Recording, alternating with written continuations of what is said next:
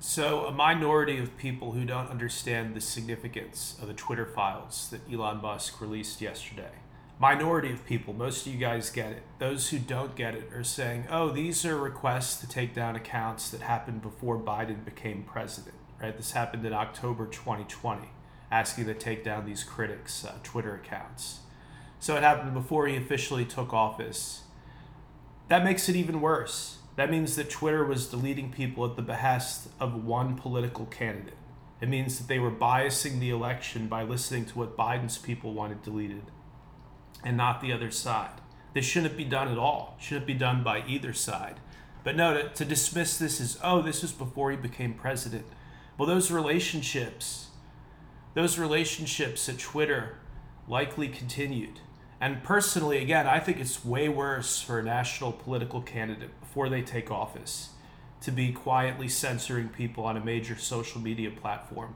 I find that way worse than the federal government doing it, right? At least if the White House reaches out, maybe there's some safety aspect, right? Maybe they're doing it out of safety or out of security. But before he's even in the White House, when he's just running for office, this is total corruption. Don't try to downplay it. This will be talked about for weeks. So uh, that's my view on it. And massive traffic on the website. Be sure to bookmark us. I think uh, 15,000 reads over the last day. Be sure to bookmark us. We'll have a summary of part two. Uh, Elon Musk is expected to release more stuff later today, later Saturday. So check our site in like, I don't know, five or 10 hours and bookmark it again if you don't yet have it in your browser.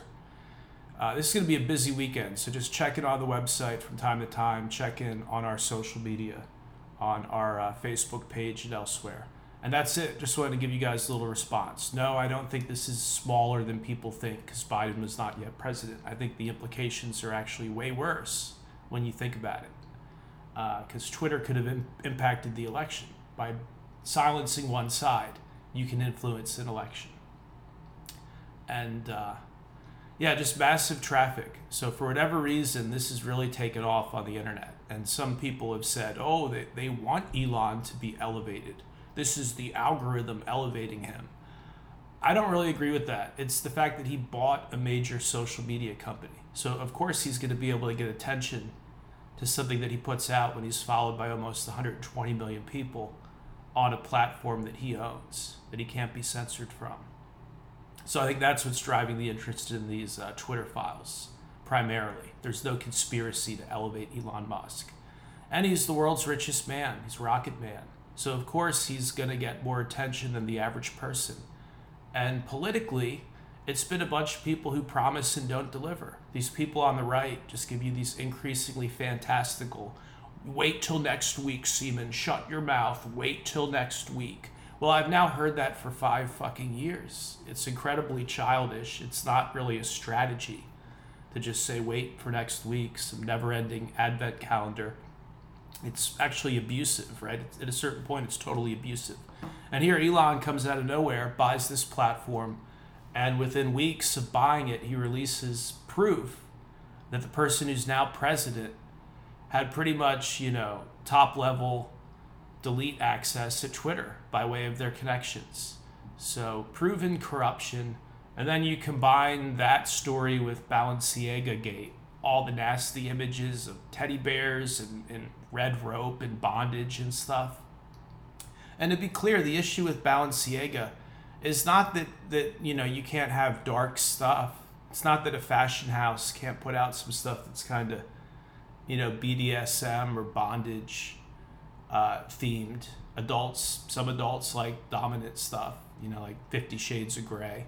The issue is that it was infused with a whole bunch of child stuff. The issue is that it was absolutely fucking perverse, right? Little teddy bears tied up and stuff. What's the implication there? It was all child stuff tied in with what should be adult BDSM themes. That was the issue, is that it was sick. It was Pizzagate 2.0. So actually, some, some of you guys have emailed us and have said, wow, it seems like everything you talked about years ago is finally coming in. Yes, corruption exists. Yes, censorship is fucking out of control in the West. We're giving China a run for their money. Out of control censorship by elites. And what are these elites into? Well, at least based on my career arc as a journalist, they're into that Balenciaga Gate stuff. They're into little teddy bears and little slices of pizza and just creepy, fucked up, symbolic shit. Thank you guys so much. You're listening to Fulcrum News, real news from America and around the world. Fulcrumnews.com slash subscribe to get our premium membership and updates via email.